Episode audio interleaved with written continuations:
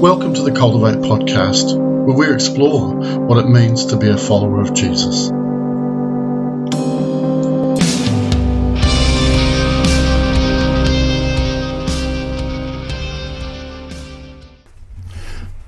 The letter to the church of Smyrna.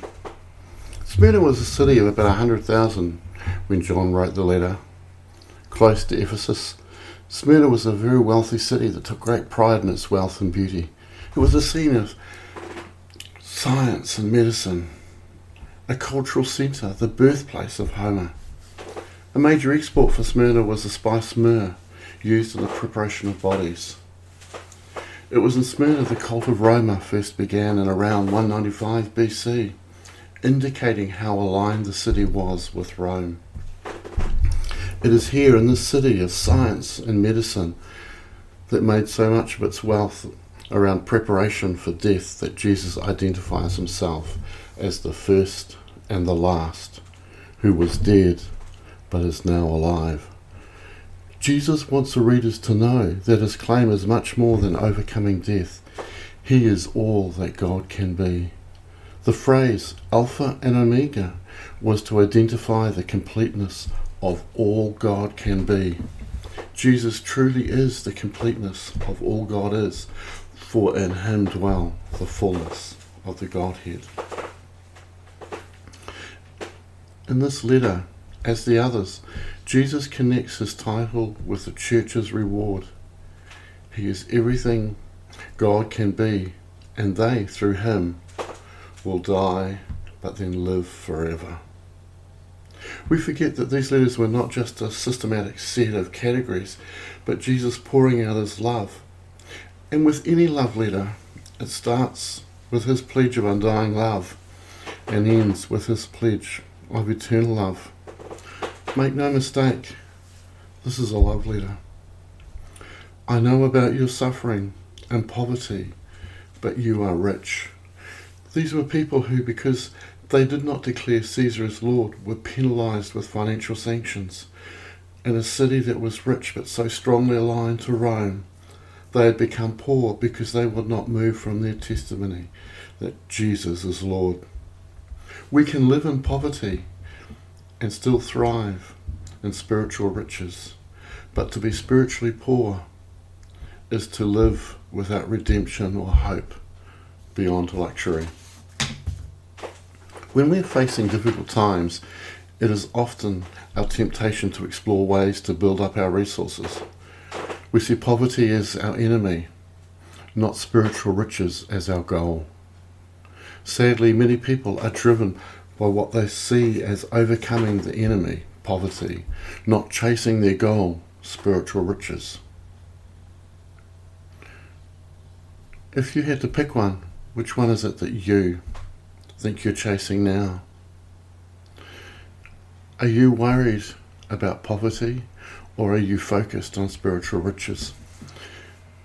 The church faces the Jews, the synagogue of Satan. This is not some cult the word Satan is a word meaning enemy. Satan is so called because he is our enemy. Peter is also called Satan, not because he's demonic, but because he tries to dissuade Jesus from what he must do, and so Jesus calls Peter his enemy in Matthew 16:23.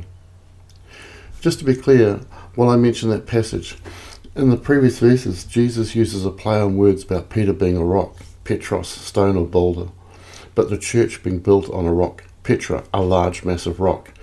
The church is built not on Peter. The rock is the truth that Jesus Christ is the Son of the living God. Eh, sorry, I, I digress. Research indicates that early Christians were not anti Semitic. Yes, they had their differences. They didn't hate each other. There's a great dissertation on this by S. Mark Voelt of Western Michigan University. It's called Christian Attitudes Towards the Jews in the Earliest Centuries AD. It's a great read. But as persecution began to bite, conflict began. We saw this to a lesser extent in Ephesus, but here it is much more pronounced. Here there is not a sense of us and them of losing the love they first had for each other, but outright hostility by the Jews. To be Jewish is to be the light to the Gentiles, according to Isaiah 49 6. Being Jewish wasn't about being picked by God as if you'd won the lottery, it was about being picked to be His witness, just as we are.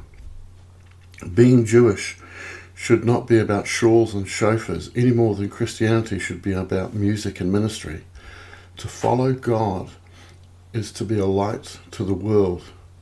When we're not focused on what we should be doing, we become consumed with all the wrong things. Fighting amongst ourselves is a sure sign we're not being light. The church was about to face persecution, and what John could not know was that Polycarp, his disciple, would be burned at the stake. Polycarp was the bishop or the overseer of the church in Smyrna, and sometime around, know, it must have been at 160ish, was martyred for his faith.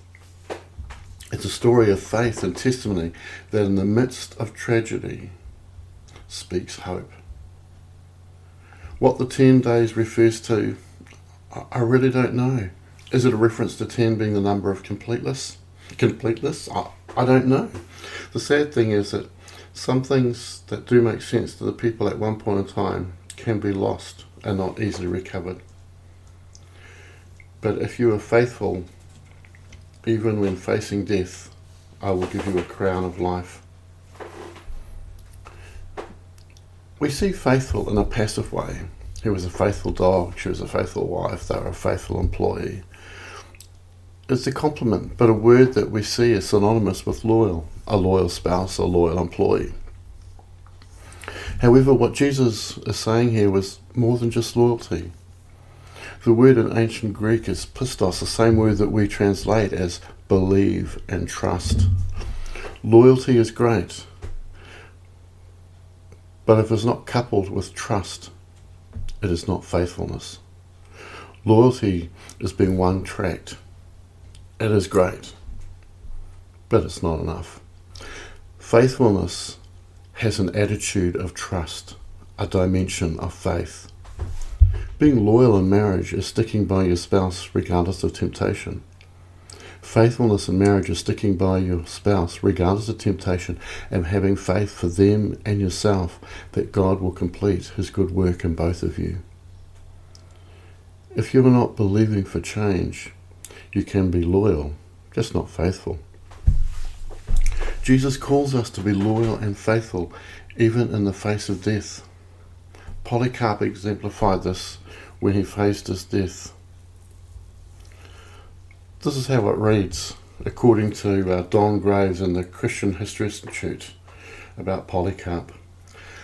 The governor asks him to deny Christ and promises that if he will, his life will be spared.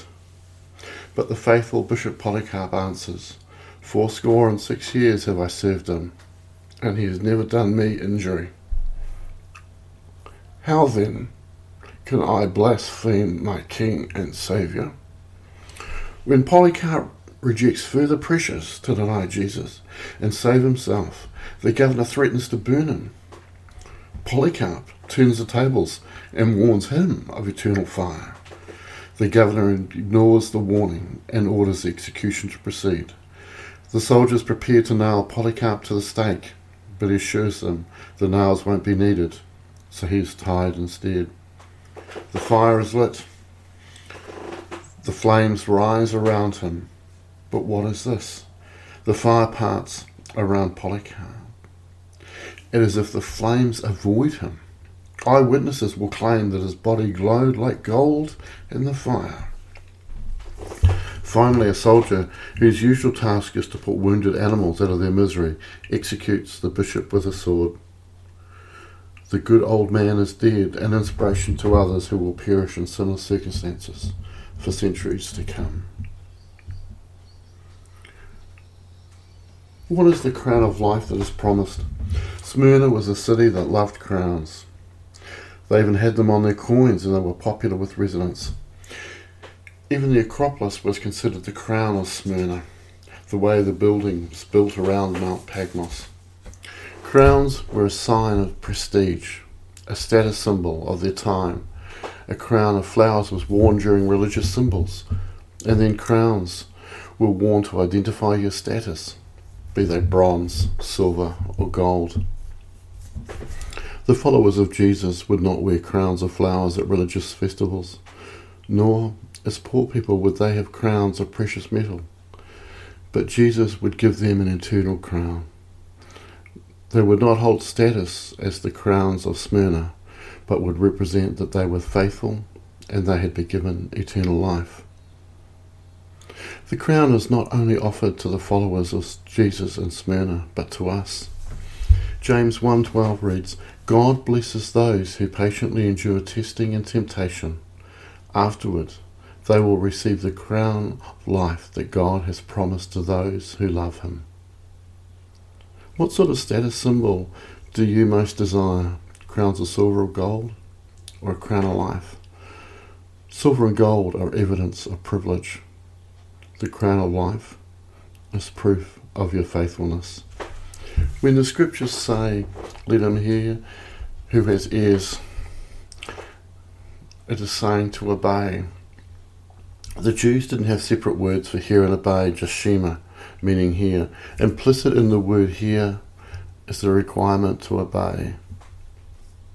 God bless you as you hear and obey whatever God tells you. You may just win a crown. Thank you for joining the Cultivate podcast. If we can help you with anything or you'd like some notes, please email us at crosscultivation at gmail.com. God bless.